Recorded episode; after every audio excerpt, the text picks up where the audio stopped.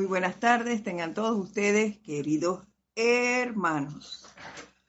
Antes de dar inicio, como parte de nuestra antesala, ya sabemos que vamos a aquietarnos,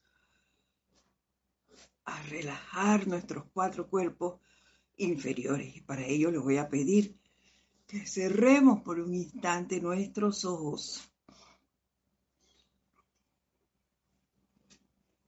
Y vamos a poner la atención en la presencia yo soy, que habita en cada uno de nosotros, en ese corazón, ese, esa bella llama azul, dorada y rosa, que es la llama de poder, la llama que debe regir nuestras vidas.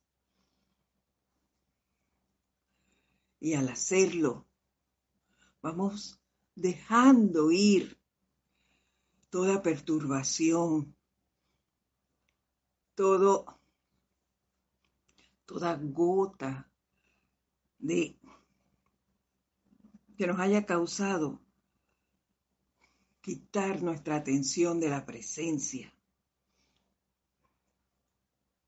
Y nos mantenemos sintiéndola, sintiendo esa paz, ese júbilo, esa armonía, esa alegría que de ella se desprende y que al concentrarnos en ella sentimos nosotros. Dejémonos invadir por ese sentimiento de amor armonioso. Y al tiempo que hacemos esto, hacemos el siguiente, la siguiente adoración.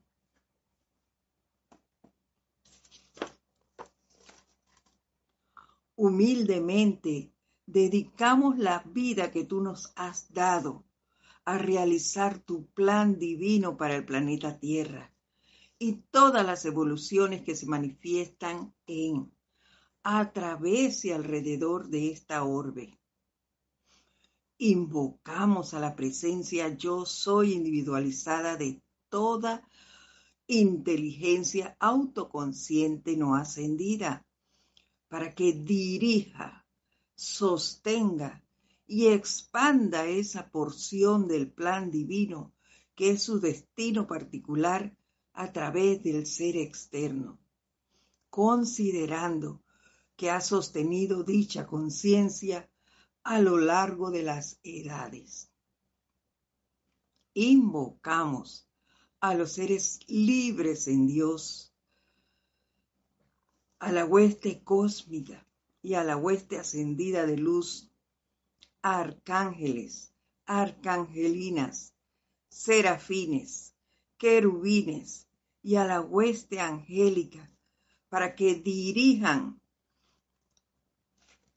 la plenitud de su momentum cósmico acopiado de obediencia amorosa e iluminada a la voluntad de Dios. Y lo anclen en los sentimientos, las mentes y mundos nuestros y de las evoluciones a las cuales servimos actualmente invocamos a los directores de las fuerzas de los elementos para que dirijan la plenitud de su momentum cósmico acopiado de amor, de obediencia amorosa e iluminada hacia toda vida elemental que actualmente está renuente a seguir sirviendo a la humanidad malagradecida. En el nombre y por el poder de la presencia de Dios yo soy, estamos decididos a que la voluntad de Dios habrá de manifestarse ahora. Que así sea en su más santo nombre. Y tomamos nuevamente una respiración profunda y al exhalar lentamente abrimos nuestros ojos.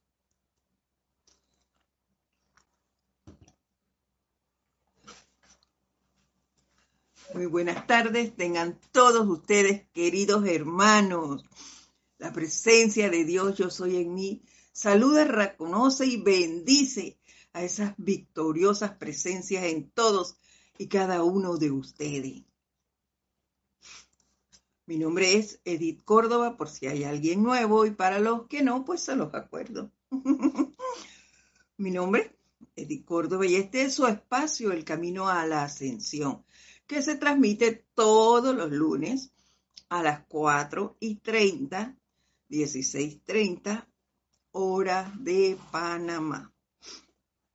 Y bueno, eh, antes de dar inicio a la clase formalmente, les doy las gracias por sus reportes de sintonía, por estar aquí, por su constancia, su perseverancia. Gracias. Gracias también por sus comentarios, ya sea en vivo o me los mandan al correo. Muchísimas gracias por eso. Así que, antes que se me pase también, les doy el correo por si queda algo allí en el tintero, decía un compañero antes. Así que mi correo es edit arroba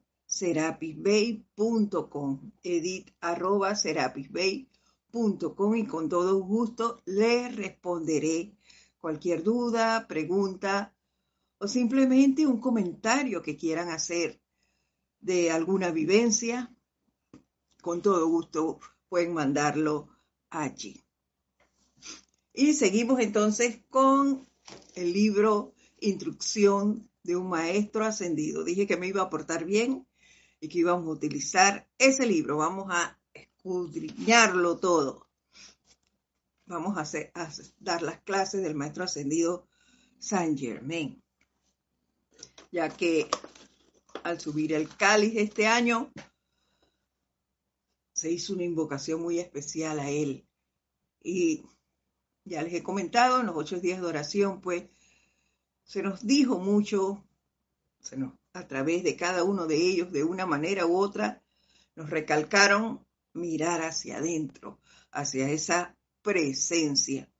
Y el maestro, la semana pasada, el maestro ascendido Saint Germain, nos decía eso mismo, que todas las respuestas a, las llamadas perturbaciones, eh, inquietudes y demás que se nos presentan, las tiene precisamente la presencia yo soy de nosotros, de cada uno. La respuesta a lo que tú estás viviendo lo tiene la presencia. Y que no hay por qué acudir a algo externo para la búsqueda de esa respuesta. Simplemente tienes que hacérsela a tu presencia. Y yo les comentaba que para ello es menester meditar, porque es a través de la meditación que vamos a ir desarrollando esa relación con nuestra presencia. Vamos a aprender a reconocerla, a escucharla. Y si pudiésemos meditar más de una vez, mejor todavía. Y que no le regateemos el tiempo, programémonos para meditar mínimo dos veces al día. Lo ideal sería más, unas tres veces. Pero bueno, eso va a depender de las circunstancias de cada uno. Lo que sí es necesario es que no, que meditamos, que desarrollemos un ritmo allí, en y seamos constantes en eso. Y no Ahora es que yo lo hago así. Eh, no lo hago con exactitud. Vamos a poner una hora cualquiera a las 2 de la, de la tarde o a las 8 de la mañana. Aunque yo me levanto bien temprano, pero bueno, vamos a utilizar el 8. Entonces no es que todos los días lo hago a las 8 procuro hacerlo entre 8 y 9. Pongo esas, esas dos horas, entre 8 y 9. Bien, lo hago a las 8, a las 8 y 15, 8 y media, pero no me paso de las 9 sin haber meditado. Ese es mi ritmo. ¿Ve? Entonces, así lo podemos hacer todos. De esa manera y poder entonces crear esa constancia. Lo importante es hacerlo entre un tiempo X. Igual antes de acostarme, no espero que ya a las a las nueve y media, diez de la noche yo me estoy recostando. Sí, pero a las diez y media yo me pongo a ver alguna película, o algo, mientras me da sueño. Pero ya yo medité a las nueve de la noche, excepto cuando tenga algún compromiso o cuando estaba en la ciudad o cuando voy, que, que voy a la clase, salimos un poco más tarde. Entonces, medito siempre entre 9 y 10. Así, siempre pongo un colchón de hora para que podamos, pues, hacerlo allí en ese lapso de tiempo para poder yo eh, meditar en ese tiempo. Y bueno, y él nos, el maestro nos decía que una vez tú hagas esa consulta a tu presencia, le des y le des hasta que escuche su respuesta. Claro está, hay que aprender a conocerla, que es lo que les decía, por eso hay que conocerla y saber cuál es la voz de la presencia. Porque estos señores nuestro cuerpo inferiores son muy astutos y ellos están acostumbrados a hacer de las suyas. Así los teníamos, porque no sabíamos, bueno, antes de llegar a la enseñanza no sabíamos lo que ellos hacían con nosotros. Entonces, ahora que, lo sabemos, hay que aprender a distinguir la que da voz de la presencia yo soy, para no dejarnos llevar por los señores estos que uno a otro se cubren. Muchas veces al inicio, cuando estamos empezando a, relacionarnos con la presencia, vemos que, escucha, ah, la respuesta es tal cosa. Y no es la presencia, puede ser el cuerpo etérico, y se ríe cuando tú vas por ahí, ¡ah! se burla de que nos mm, logré que ella hiciera su, eh, cayera en mis manos. Y entonces, pues eso hay que tener la certeza de cuál es la voz de la presencia. Y bueno, eso nos podemos guiar mucho al inicio, yo lo hacía mucho hasta que, bueno, ya, ya no lo hago tanto. Sin embargo, de vez en cuando hago para estar segura. Me ayudó mucho al inicio el concepto HAT para distinguir si era algo de la presencia o no. Y ese concepto para si hay alguno que no lo conoce, pues es cuando yo analizo si la respuesta que estoy recibiendo es humilde, amoroso, armonioso y puro. Si no lo estoy haciendo para ver qué provecho saco de esa situación, cuál es mi ganancia. Entonces ya eso no es pureza, no es amoroso, y no es nada humilde. Ahí es yo que voy a ganar. Entonces ahí, no, no, no, no, eso no es de la presencia. Entonces nos ayudamos en eso para que podamos eh, seguir y ver que no, no, no.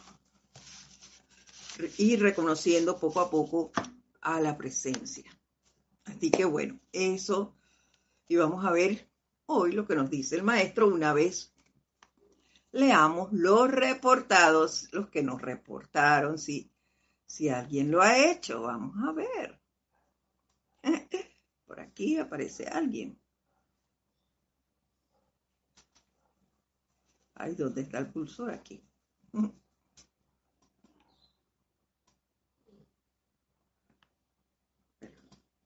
Hoy la computadora está luciéndose.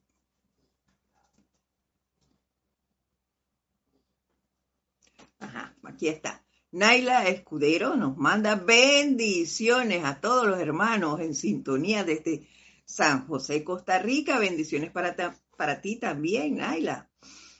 Saludos y bendiciones para todos desde Los Teques, Venezuela, nos dice Nora Castro. Bendiciones para ti. Luz Diana desde Bogotá, Colombia, nos dice, nos manda bendiciones y saludos a todos los hermanos y hermanas. Igual para ti, Luz Diana. María Luisa desde Hannover, Alemania, bendiciones a todos. Un abrazo fuerte para ti. Gracias por estar allí a estas horas. Gracias hasta Alemania. Eh,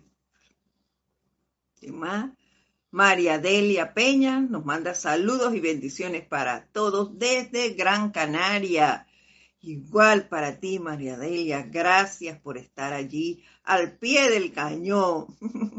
Charity Delso, muy buenas tardes, bendiciones de luz y amor para todos desde Miami. Bendiciones para ti, Caridad. Un fuerte abrazo. Angélica Bay nos manda un abrazo muy desde Chillán, Chile. Igual para ti, Angélica, qué gusto. Patricia Campos, Dios te bendice. Un gran saludo desde Santiago de Chile. Igual para ti, Patricia. Lourdes Villegas, Abad. Bendiciones desde el Estado de México. Igual para ti, Lourdes. Y yo estoy aceptando eso de, de bonitas tardes. Claro que sí. Parece una tarde así como, como navideña. Está deliciosa hoy la tarde. Raiza Blanco dice, feliz tarde. ¿Dónde está? Se me fue. feliz tarde, saludos a los hermanos en sintonía, que la luz de Dios que nunca falla los envuelva a todos desde Maracay, Venezuela. Igual a ti, Raiza, gracias. Margarita Arroyo dice, saludos a todos desde Ciudad de México. Bendiciones para ti también, María Vázquez. Nos manda bendiciones desde Italia, Florida. Florencia, perdón. Bendiciones para ti, María. Irene Áñez también nos manda bendiciones a todos desde Venezuela. Gracias y bendiciones para ti. Y Noelia Méndez dice, bendiciones y abrazos fuertes desde Montevideo, Uruguay. Un abrazote para ti, Noelia, y gracias por estar aquí. A todos, muchas gracias. Y al que no ha reportado sintonía, también le mandamos bendiciones y agradecimiento por estar aquí. Gracias. Y hoy nos dice el maestro lo siguiente. Seguimos con el capítulo, el discurso 3. Dice así, todas las sombras o problemas aparentes no son más que una parte de Dios que reclama la oportunidad de reconocer a esa gran y magna presencia. Así es Todas las sombras o problemas aparentes no son más que una parte de Dios que reclama la oportunidad. Y eso nos hace recordar que la energía es una, bien calificada o no tanto, pero es una.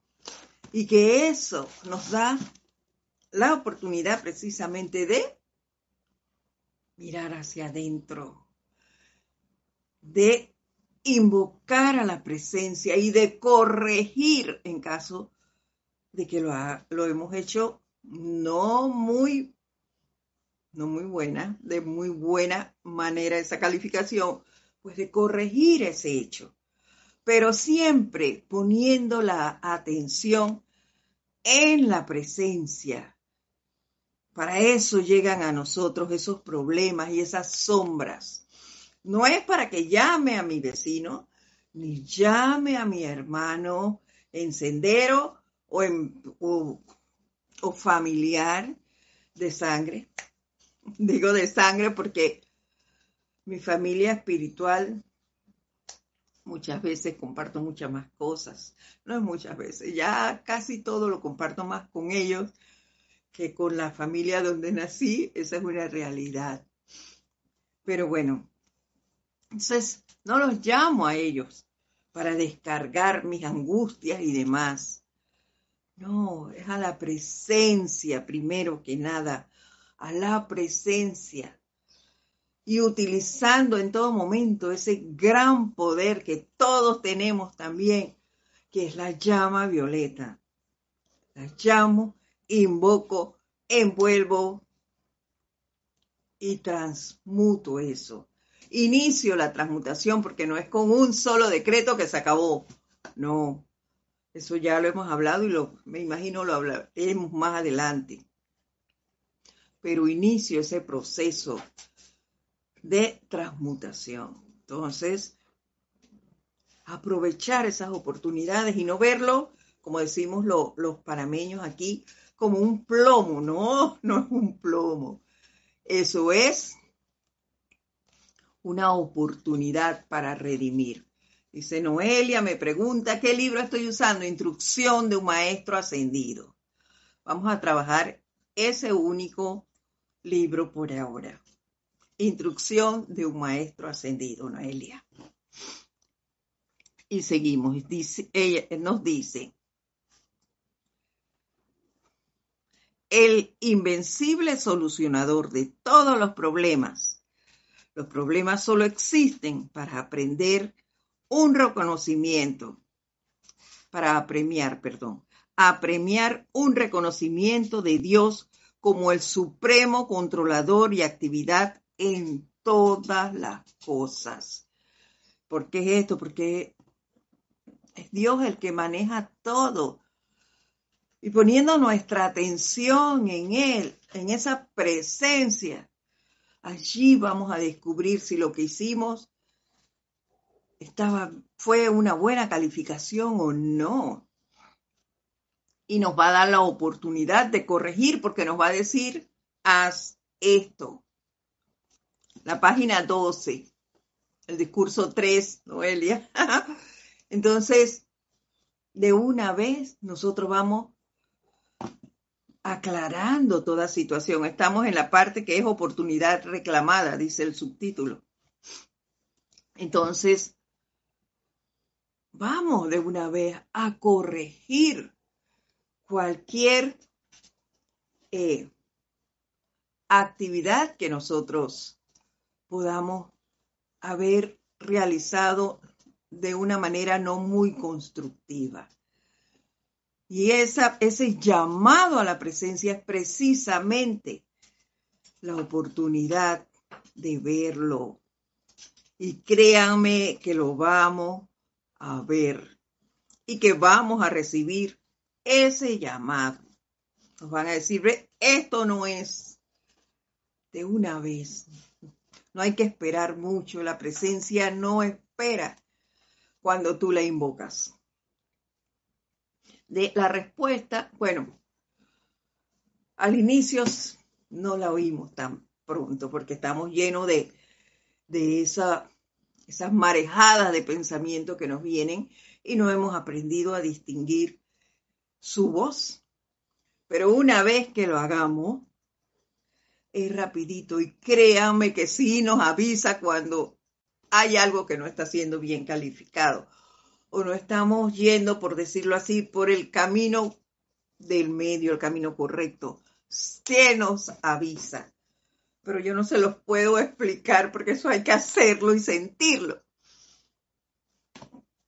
Y yo les he dicho en otras ocasiones, cuando, por ejemplo, eh, sabemos que no debemos ser partícipes, los estudiantes de la luz, por lo menos, partícipes de chismes, ni juicios, ni condenaciones. Eso lo sabemos. Créanme, una experiencia personal es que cuando algo pasa y tú vas a opinar de alguien, hay una campanita que te dice chisme. No me dice chisme, pero sí me dice di crítica ya. Yo retrocedo, ahí freno y pongo mi reboche y plum, me voy. Y hago mi invocación a la llama violeta inmediatamente. Esto, en esto no participo. ¿Ves? Entonces, sobre todo en cuestiones familiares o con amigos que algunas veces, pues, llegan y te viste, te enteraste de esto, del otro, y vienen así como con una cizañita muy sutil. Entonces, ahí tú tienes que estar alerta y cuando tú invocas la presencia te dice, no es así, chisme, vas a caer en chisme. Entonces yo freno y retrocedo. Eso es, pero eso se adquiere con la práctica, con el llamado constante y con esa amistad que aún estamos desarrollando con la presencia, pero que bueno, gracias Padre, el camino, en ese camino hemos avanzado un poco y, ya se nos dan este tipo de bendiciones, porque es una bendición el que se nos diga, no hagas eso, no caigas en esto, entonces es una advertencia y la oportunidad de no caer en nuevas cosas. Nos dice Angélica, es cierto lo que dices. Ay, se me fue. Déjame, que llegue acá, porque en, el, en la pantalla me salió. Ajá, dice. Llega el momento en que vamos a percibir la realidad de esa voz. Hay que tener paciencia. Además, todos nos damos cuenta cuando esa voz habla, estando en la enseñanza o no. Tienes toda la razón, Angélica, pero es más fácil cuando estamos en la enseñanza. ¿Por qué? Porque es más fácil frenar y retroceder a cuando tú eres parte de la masa. Porque la masa está envuelta en esa energía eh, más que nosotros, más que nosotros lo sabemos. Porque estando bajo el caparazón o el paraguas de la presencia y de los maestros ascendidos, tú lo sientes más rápido que el que está en la masa. Cuando estamos en la masa en un 100%, lo digo yo, pues antes yo, cuando pasaba toda la actividad, es que yo decía, wow, mira lo que dije con fulano, mira lo que hice. Entonces, pero ya había pasado todo el hecho. Ahora no. Ahora cuando voy a iniciar, oye, eso ahí lo recibo mucho más antes. Y puedo tener la oportunidad de decir, aquí no participo yo. Rápidamente. Entonces, eso es gracias a la relación con la presencia. Dice, esta magna presencia es la certeza segura, anclada en el corazón de todo individuo que se encuentra en el sendero de luz, de que Él podrá ascender definitiva y absolutamente. Claro que sí, porque estamos seguros de esa existencia. De allí el desarrollo de esa amistad, porque es necesario confiar y creer en la presencia. en que no es un juego, pero ¿cómo vamos a lograr esa creencia? Practicando. Practicando, porque de nada vale que yo lo diga y que yo le diga, esa es mi experiencia, o que se lo diga Angélica, que también ha practicado mucho, por eso ya lo dice, llega el momento en que percibimos esa, esa, esa voz, porque ella practica. Entonces, claro está que lo vamos a poder eh, hacer rápidamente. Y definitiva y absolutamente, como lo dice aquí. Se puede ver que la experiencia externa, la cual de otra manera luce desconcertante o perturbadora. Así es. Ahí vienen las perturbaciones y estoy solamente en lo externo y no centro mi atención en la presencia. Me dejo angustiar y no es que en este momento ocurran cosas que me alteren. ¿Ves? La diferencia está en que rápidamente yo analizo y, oye, y busco mis decretos, hago mis invocaciones. Si no me sé algún decreto, hago mi invocación. Y visualizo lo contrario a lo que me esté perturbando. Conozco la llama violeta, para eso no tengo que ir a buscar el libro. Simplemente la invoco, la atraigo y de ahí la práctica, la práctica. Y lo que los maestros nos dicen siempre, experimenten, experimenten, experimenten, que es una de las mejores cosas que nos enseña, o que aprendemos, perdón, a través de la enseñanza, a practicar, a experimentar.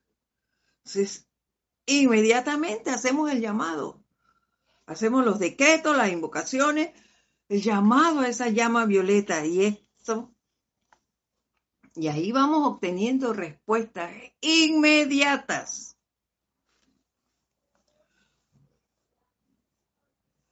Y como aquí bien lo dice,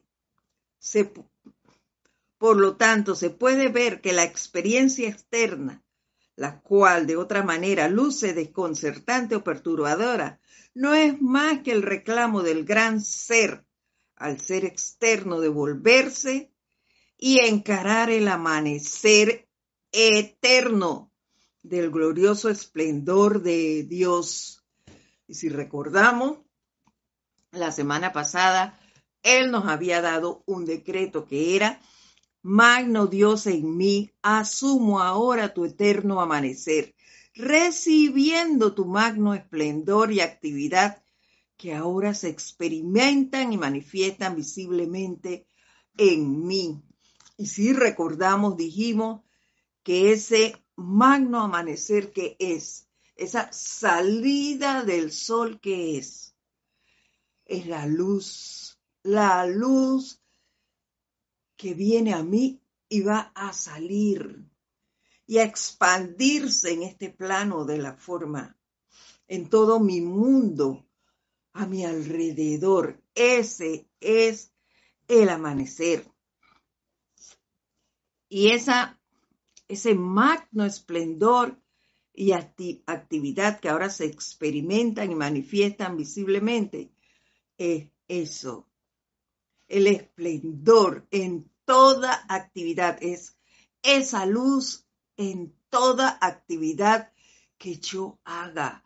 Es invocar a la presencia en todo, en todo lo que vaya a hacer, así sea barrer la casa, limpiar los muebles, cocinar, ir al supermercado y doy estas actividades porque son las que realizo yo, ya que no laboro.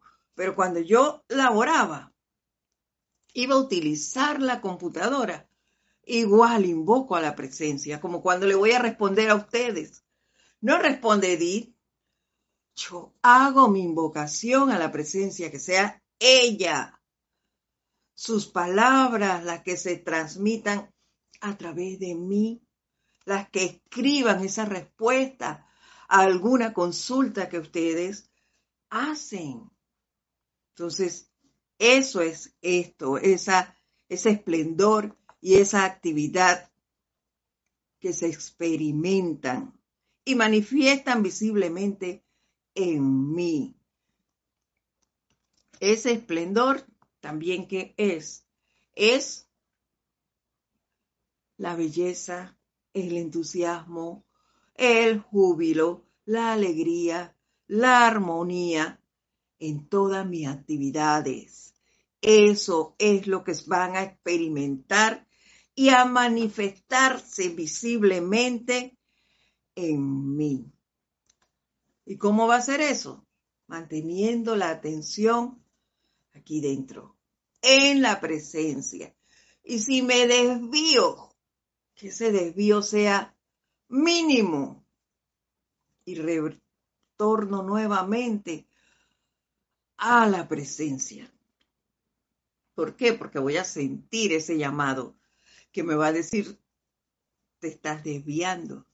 Y vengo nuevamente hacia la presencia. Y entre más lo practique, más se va a dar. Desde allí la importancia de mantener esa relación de, en ese eterno, glorioso y esplendor de Dios, que es la presencia en mí. Dice, el cual envuelve a todos y cada uno de sus hijos y toda su creación. ¿Por qué? Porque sabemos que todo, todo es Dios. Hasta en los objetos inanimados, allí está Dios. Más nadie. Vamos a ver qué nos dice Nora.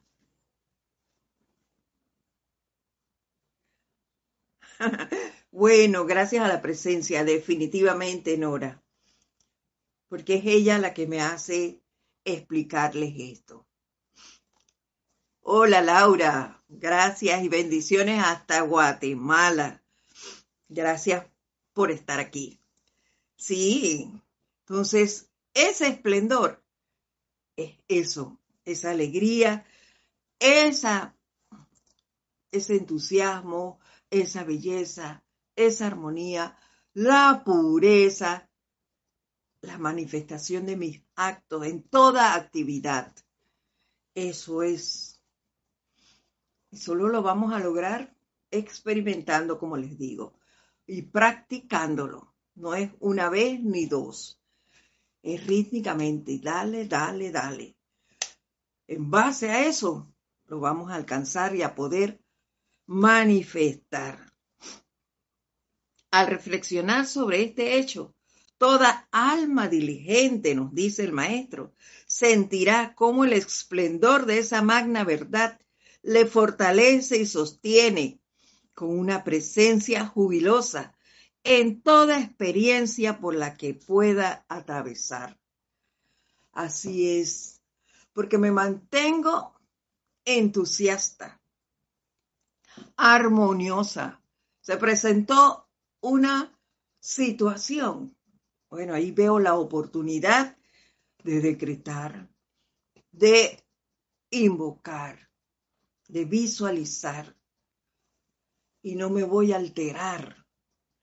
Y el mantener ese júbilo y esa serenidad es la que va a hacer que las cosas se resuelvan rápidamente, de la mejor manera. Y de una voy a decir, bueno, ya se resolvió y no me alteré y no creé más o no hice que la situación se acrecentara. ¿Por qué? Porque me mantuve bajo esa serenidad, bajo esa, ese esplendor de ese amanecer, que es la luz que sale de mí. La recibo y la expando. Así de sencillo. Es sencillo una vez se practique. Al principio nos cuesta un poco, claro que sí, si estamos acostumbrados a todo, a todo lo que nos enseñaron, a todo lo que traemos atrás, esas costumbres culturales, sociales, laborales, todo eso. Y todo eso hay que irlo eliminando, eliminando, eliminando poco a poco. Y para eso hay que hacerse un análisis si realmente yo quiero estar aquí, que eso lo vimos la semana pasada. Hacernos un análisis y decidir si realmente quiero dar ese paso con la presencia o no. Esa es una decisión que tiene que hacer cada uno. Y luego, entonces, experimentar y dar paso a ese amanecer del cual nos habla el maestro.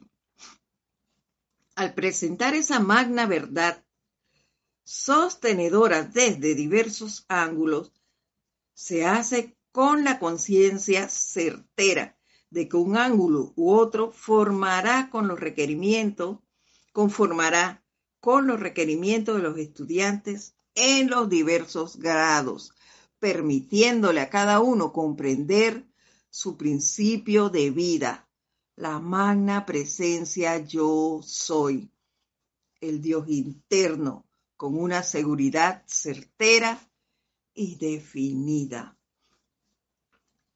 Si yo creo en esa presencia, yo aprendo a creer en la presencia de mi hermano. Y me va a ser fácil, queridos hermanos, controlar. Ahí viene entonces el autocontrol. Me va a ser fácil no juzgar a mi hermano, no señalarlo y no decir, no criticarlo. Allí todo eso va unido. Me va a ser fácil en un momento dado no decir algo que pueda dañar a, e, a mi hermano. ¿Por qué? Porque esa persona tiene una presencia igual que yo, porque yo reconozco la presencia en el otro ser. Entonces, para mí, en vez de juzgar lo que yo voy a hacer, es el llamado a la presencia de mi hermano, a que asuma el mando y el control no es a juzgarlo en base a mis conceptos, sino que se manifieste el bien en esa situación a través de él, a través de mí, y que yo no juzgue.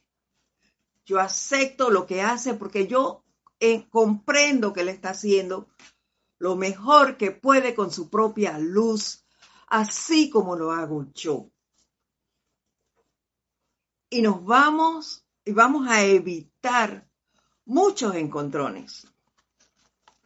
No solo con mis hermanos en el sendero, con los que desconocen esta enseñanza. Me va a evitar caer en situaciones discordantes, porque no voy a juzgar a nadie, porque voy a comprender, por lo menos voy a tratar de comprender, a tratar de ser tolerante, paciente.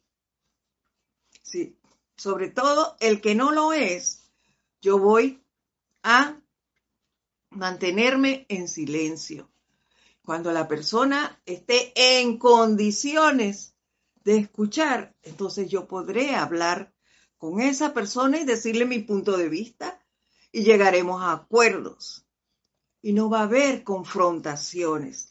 Esa es la importancia, queridos hermanos.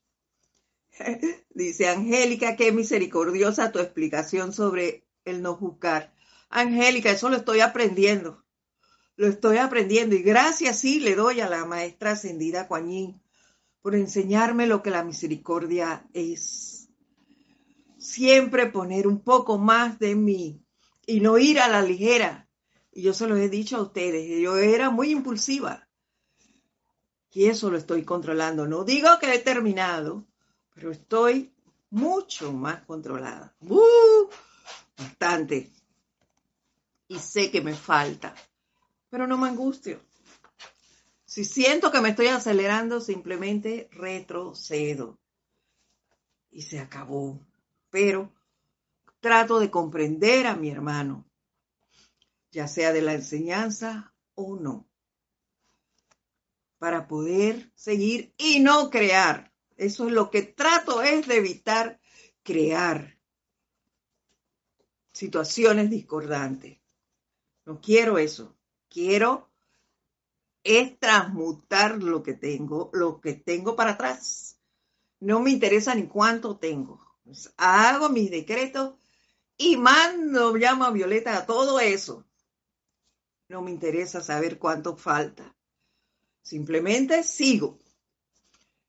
Y ahí vamos, ahí vamos.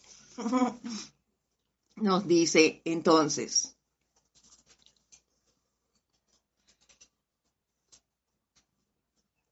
Cada uno reconocerá su propio principio divino trabajando en sí y para sí, y se sentirá plenamente seguro de su habilidad para aplicarlo en la propia vida y problemas. En esa fase es en la que me encuentro, Angélica, trabajando en mi propia vida y en las situaciones que se me presenten, teniendo en cuenta esto que les acabo de decir. Y esto todo en base a esos ocho días de oración que yo les dije. Yo siento, y a mí lo que me llegó fue eso, mira para adentro, mira para adentro, céntrate más allí. Y de allí la decisión de iniciar este año y escudriñar este libro. y bueno, nos dice, cuando los estudiantes puedan sentir la seguridad de esto, su liberación estará a la mano. Y yo aquí empiezo a comprender por qué la señora Porcia, que es un ser que yo invoco mucho, es el complemento divino del Maestro Ascendido San Germain, que es la liberación en sí. ¿Por qué? Porque ella nos indica lo que la oportunidad es lo que nos trae y que a través de ella vamos a encontrar esa liberación y que esa liberación no es más que la paz, que la armonía, que el júbilo, que la alegría, que la pureza, esas cualidades son las que me van a dar la liberación y de transmutar y esas oportunidades se van a dar. Entonces, bueno, en eso me encuentro. y continúa diciéndonos. Y en ese punto permítanme afirmar la importancia para los estudiantes del comando.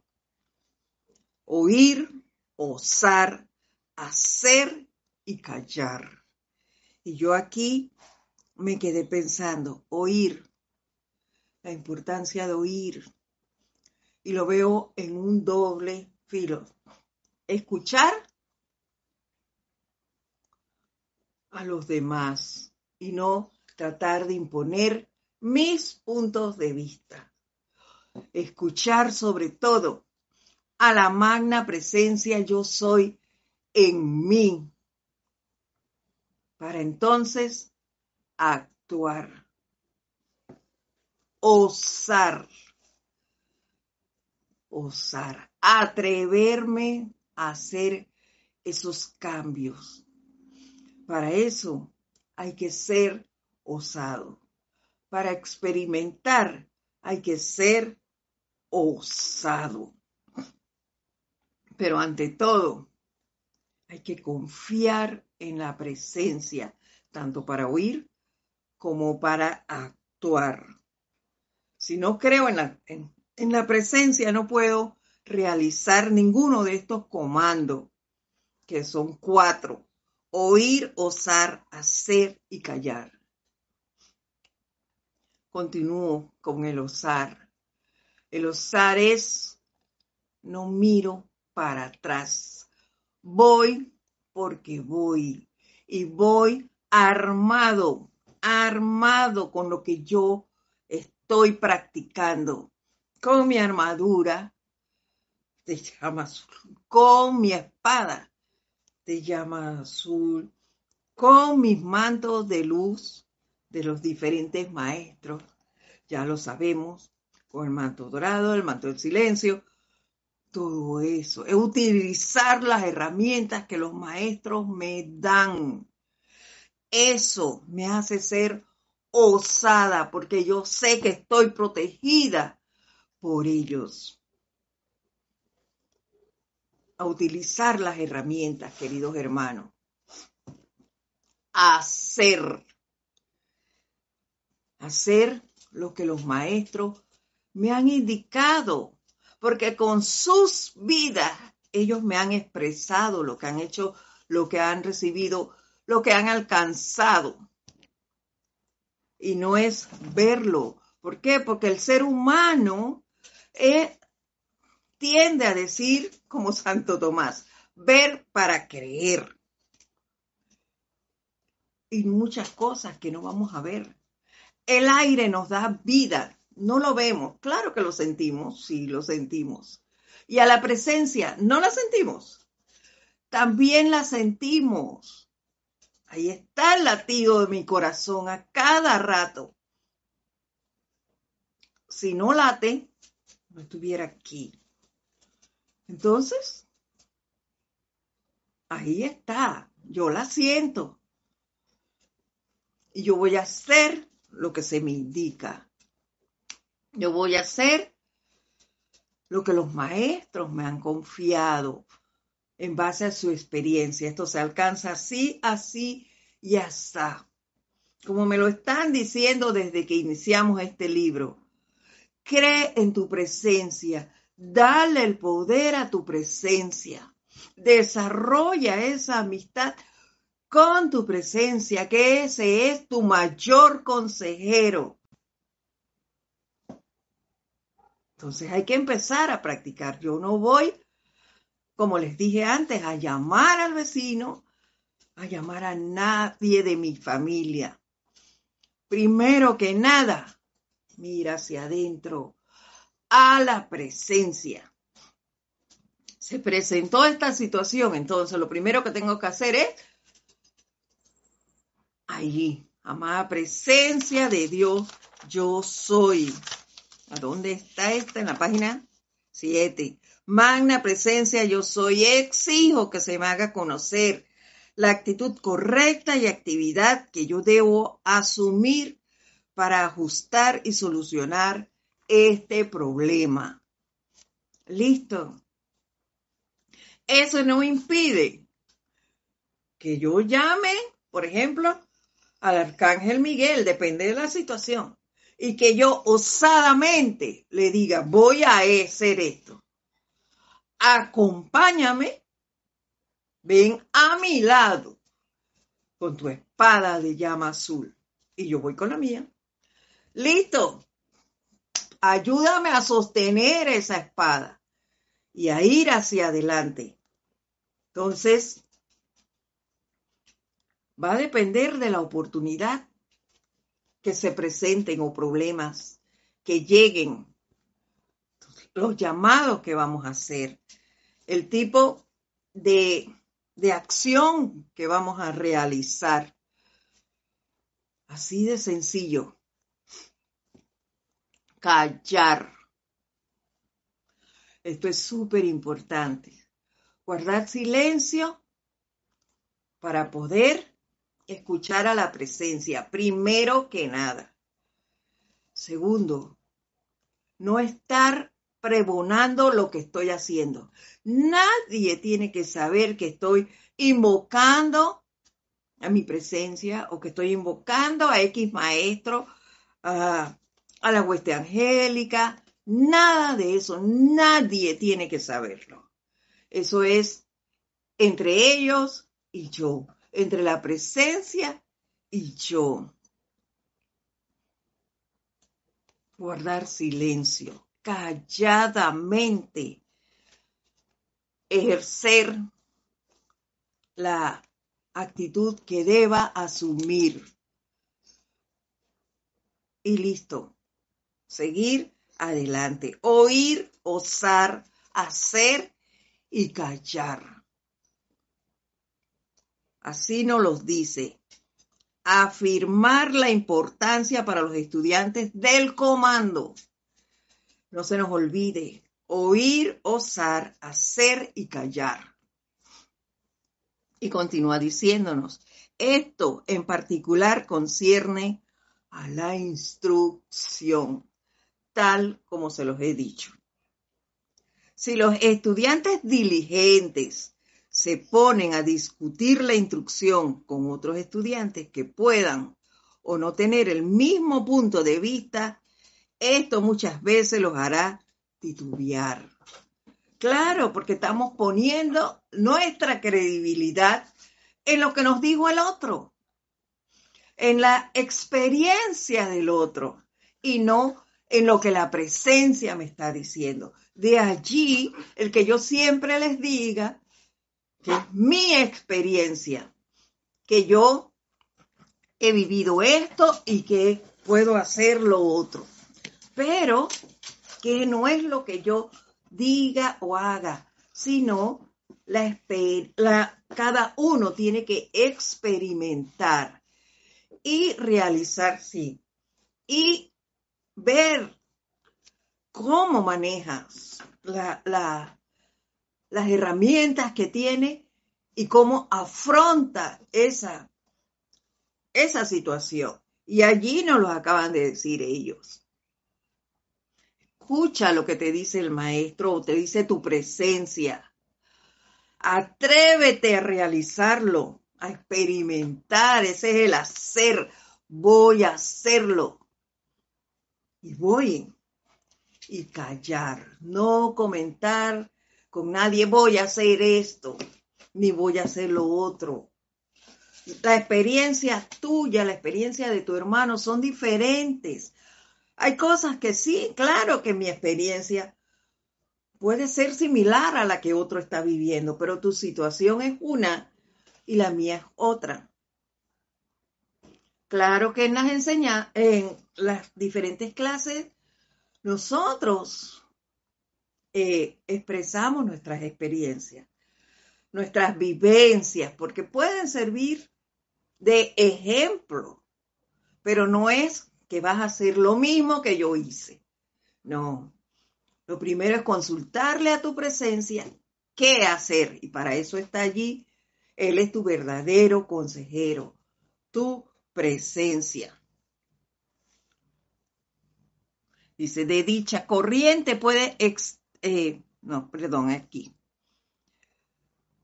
Vamos a retomar donde íbamos. Si los estudiantes diligentes se ponen a discutir la instrucción con otros estudiantes que puedan o no tener el mismo punto de vista, esto muchas veces los hará titubear. Ahí quedamos.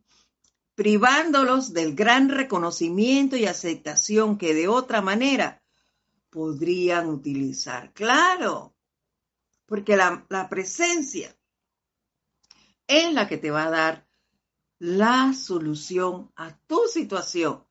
No es ninguna otra persona. Es tu presencia. Todo estudiante que está siendo instruido debería reflexionar sobre la instrucción que recibe. Para eso no las dan. Para analizarla y ver cómo pongo yo en práctica esto en qué momento puedo utilizar esto o aquello. No a todas las, situaciones que se le presenten a uno, uno va con la misma herramienta. No. Hay situaciones en las que es menester invocar la verdad, por ejemplo. Entonces yo allí voy a invocar a mi presencia, ella me va a decir, invoca la verdad. ¿Yo qué hago? Palas Atenea. Irradiame aquí, dime cómo enfrentar esto. Y voy para allá y hago mis invocaciones, haciendo ese llamado a la verdad que se manifieste allí. Y listo. Pero eso va a depender de la situación que vamos a que se nos presente y que cada uno vaya a enfrentar. Dice, todo estudiante que está siendo instruido deberá reflexionar sobre la instrucción que recibe y rehusarse a considerarla con nadie. Vuelvo y repito, callar. Nadie tiene que saber. No tienes que discutir lo que vas a hacer con nadie, excepto con su respectivo instructor. Ahí está la cosa. Solo con tu instructor si lo tienes. Si no lo tienes, claro que lo tienes, tienes el más importante, que es tu presencia. Y de hecho, cuando mandan una consulta, por lo menos yo lo hago, yo te puedo decir este decreto o lo otro te, lo recomiendo, pero no te digo, haz eso ya. Y, listo, esto es lo que tienes que hacer. No, no se puede.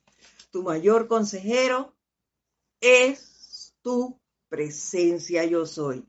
A ella te debes dirigir en primera instancia.